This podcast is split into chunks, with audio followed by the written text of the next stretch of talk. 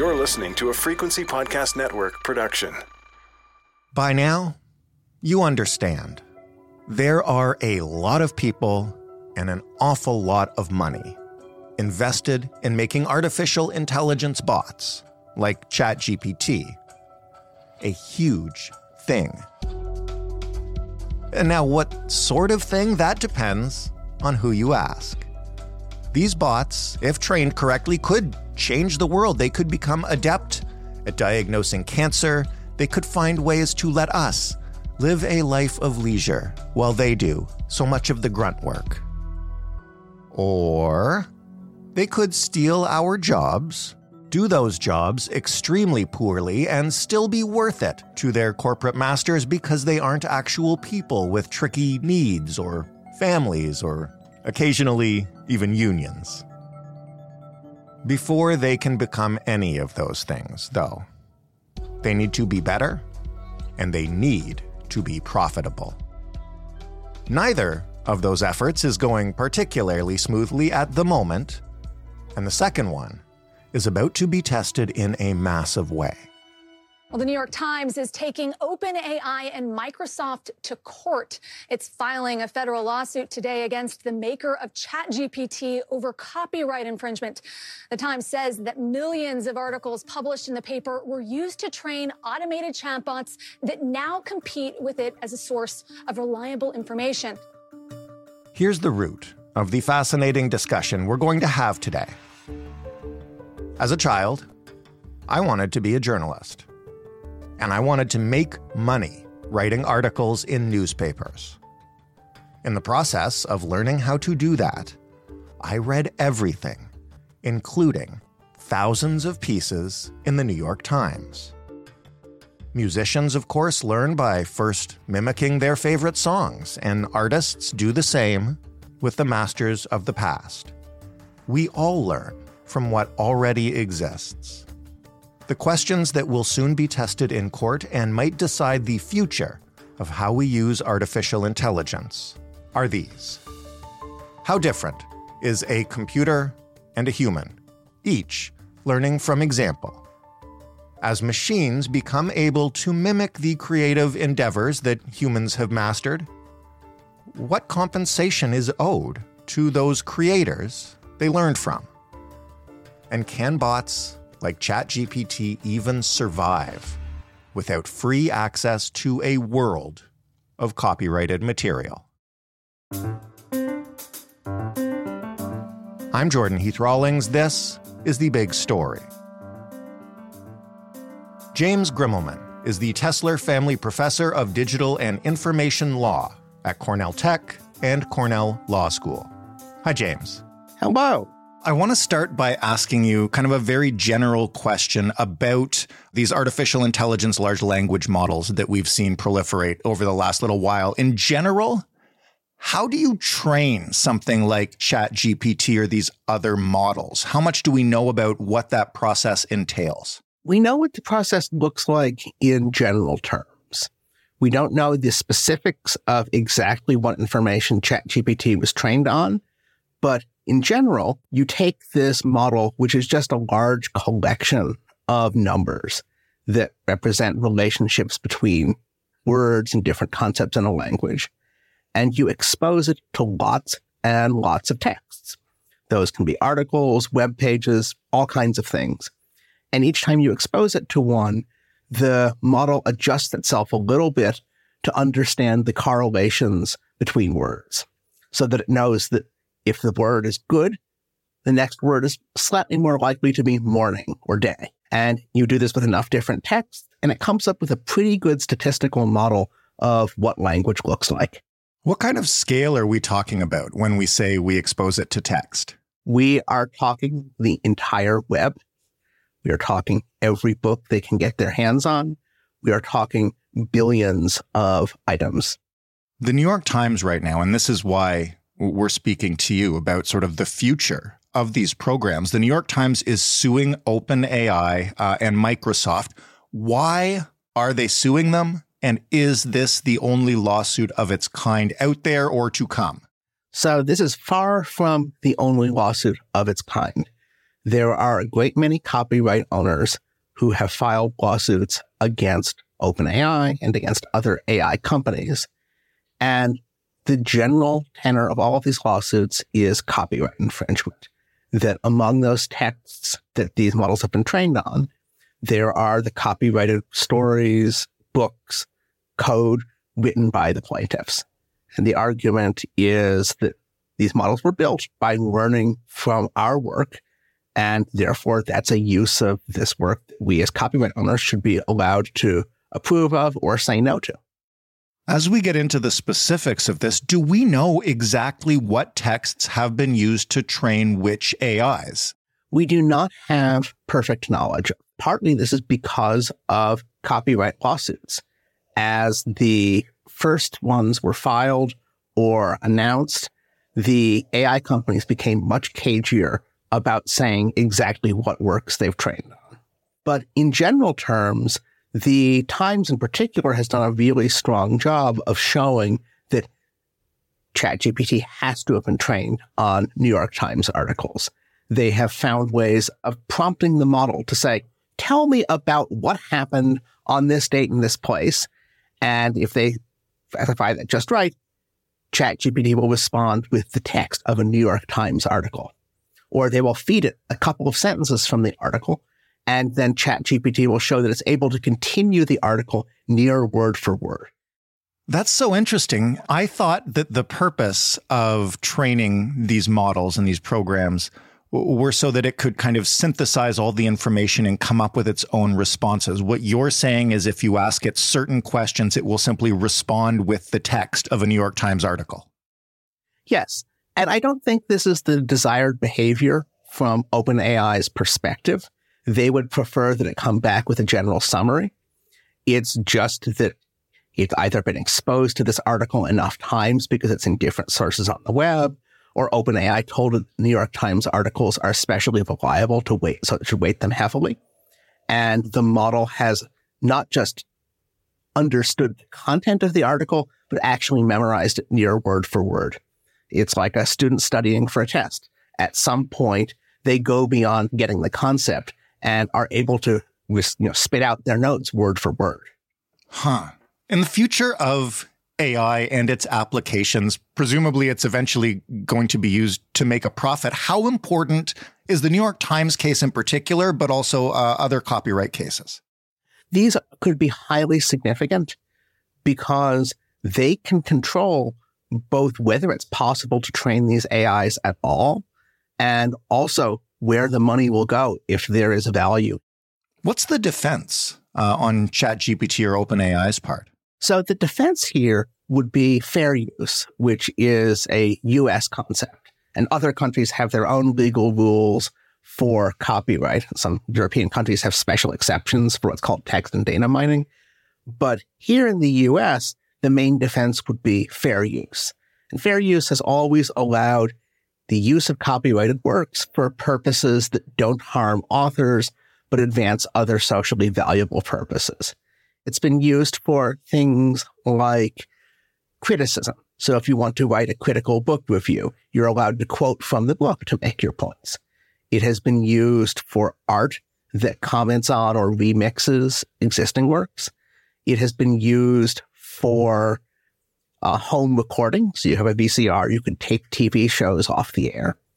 And most relevantly, it's been used for a couple of bulk technological uses, plagiarism detection or Google's search engine for books. In those cases, the idea is that the computer system learns from a whole lot of copyrighted works and it then does something else interesting. It doesn't give you the whole book it shows you which books talk about a given topic. It doesn't write essays. It tells you whether an essay has been plagiarized. What's the difference between those uses you just cited and what ChatGPT does? So OpenAI would say that there's almost no difference, that these are almost exactly the same. The plaintiffs, I think, would say the difference is these other uses don't reproduce a lot of the work itself. So the New York Times says, you're not just learning about American history from reading Times articles. you are using this to potentially produce articles that compete with the New York Times for journalism. You are free riding off of our work in a way that undermines the market for it. Is it even possible to create something like a chat GPT without using copyrighted works to train it? Well, in theory, you could use only public domain works. You could go back to works that are out of copyright, or you could use ones that have been explicitly licensed by people who have opted in to having their works used for training. Right. The concern is just that the models you would make that way might not be as good. They wouldn't be up to date on anything that's happened in the last 80 years, and they would be much weaker at understanding language in general because the training set would be just too much smaller. During the course of this case, and I, I, guess the other cases as well, how will courts work to determine where the line we're talking about here is between using it for training purposes, which, uh, I mean, that's uh, I learned uh, to be a journalist in part by reading the New York Times obsessively. Uh, between that use and the use of actively stealing copyrighted works, like the Times will demonstrate by saying, "Look, here's our article coming out of ChatGPT." How do you figure out that line? This is not a line that exists in nature. Hmm. You don't go out into the wild and find the line like a borderline between fair use and infringement. Right. This is a line that courts have to draw themselves in light of the purposes of copyright. So they have to look at, well, how much does this actually harm the market for journalism? How dependent are these uses on copyrighted inputs? What kinds of valuable outputs can we produce from ChatGPT that aren't competing with the times, that aren't infringing? And all of that gets put into a very complicated balancing test that ultimately relies on courts' policy judgments.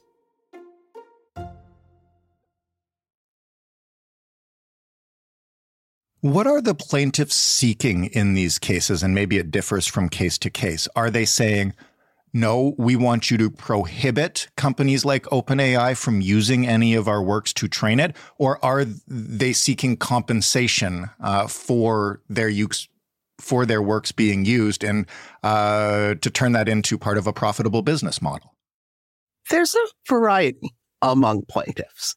So if you ask them what they want and look at their filings in court, some of them are hostile to the whole project. They think that these AIs are inhuman abominations and they would be happy to see them burnt to the ground. A lot of the other plaintiffs, like the media companies and some of the authors, just think that it's unfair that they're being cut out of the value. They want what they see as fair compensation for the value that their works create. Now, in terms of what they're actually asking for in court, the requested remedies are very similar. They want an award of damages to compensate them, and they want injunctions that would stop the AI companies from doing this without permission. I think the difference is some plaintiffs would want those injunctions just to stop it and then they're satisfied. Whereas a lot of the others would like it as a starting point for negotiations. If you want to use our works, we have to agree on a mutually agreeable split. How much would being forced to pay companies like the Times or authors actually impact the future of artificial intelligence? I don't think. I mean, right now, most of these programs are free to use. They're kind of in their infancy, but presumably eventually uh, they're going to be for profit enterprises. And how much does the fact that you would have to pay to train them uh, impact the future of it? So, partly it affects how much money there is in this. And I don't think it's an insuperable problem if they have to negotiate with media companies. Spotify has to negotiate with music companies in order to get permission to play the music, Spotify has managed to survive and thrive. So it's, you know, you can make a profitable tech company when you need to pay for your copyrighted inputs. I think the harder problem is if you have to get permission individually from every single copyright owner. It's one thing to negotiate with the Times, which has one archive and owns all of the copyrights and can just work out one deal. If you had to negotiate with every single blogger about their blog posts.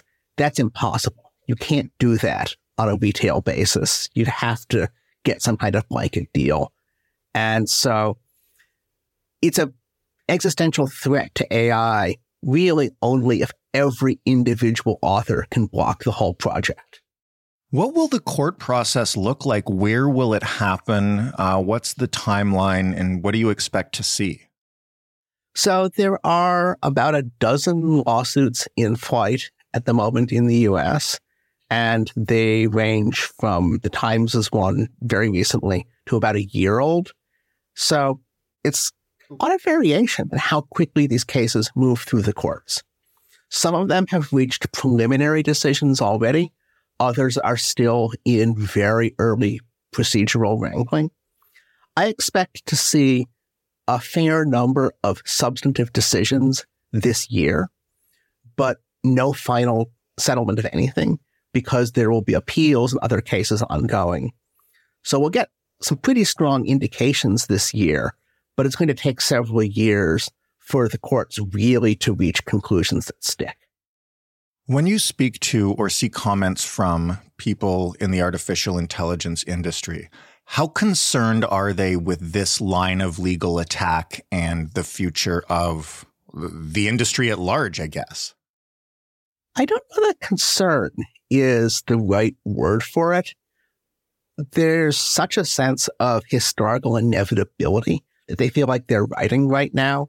I think they feel like they're riding a tide that the legal system couldn't possibly stop even if it tried. I think the concern goes more to Will the legal system distort this? Will it hold back some uses unnecessarily? It's more of like more of a sense of affecting how AI comes to happen than whether. What will you be looking for out of the arguments that might give you an indication of where this is going to go? I'm really focused, I think, on how closely the courts engage with the technical details of training and generation because that's going to affect how the courts think about these generative AI systems.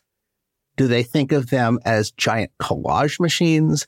Do they think of them as databases of works? Do they think of them more as like the human brain, which stitches together things it's been influenced by in a way that's so complicated we can't understand?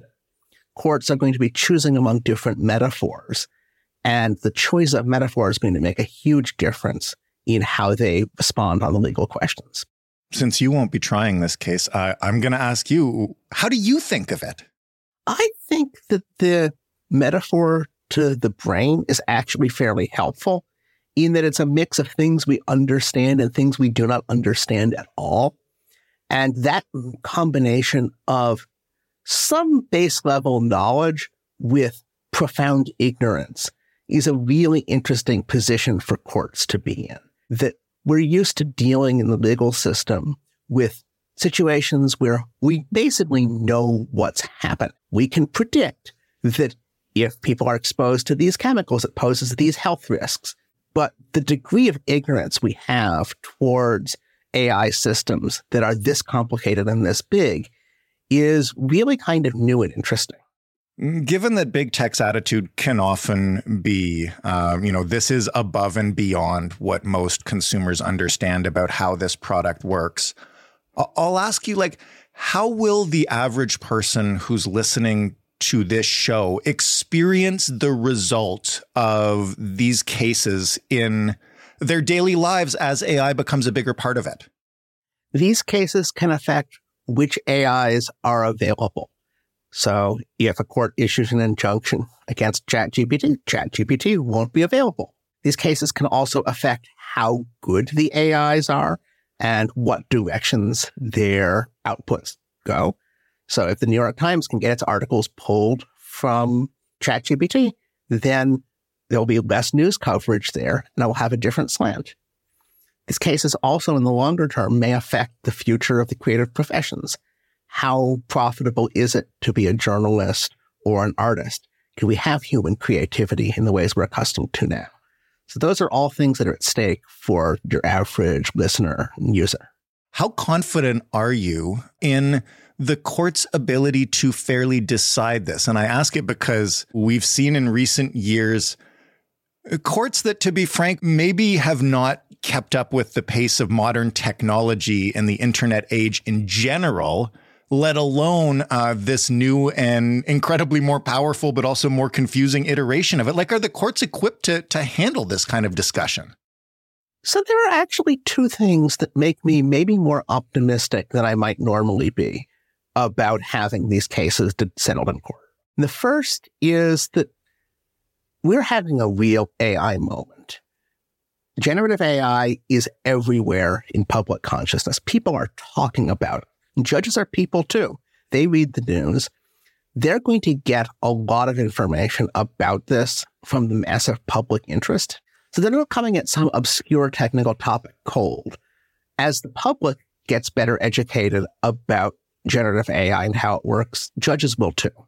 And the other thing that makes me way more relaxed about how things are going to go is that we're not looking at one lawsuit.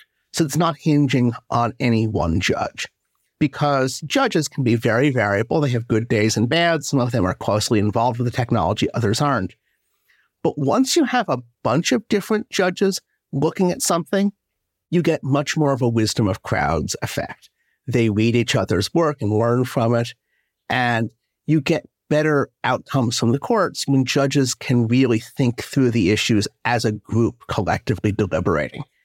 And so the fact that we have so many lawsuits with all these variations between them, different plaintiffs and different defendants and different legal theories and different courts, gives the legal system a lot of opportunity to learn from itself as it goes.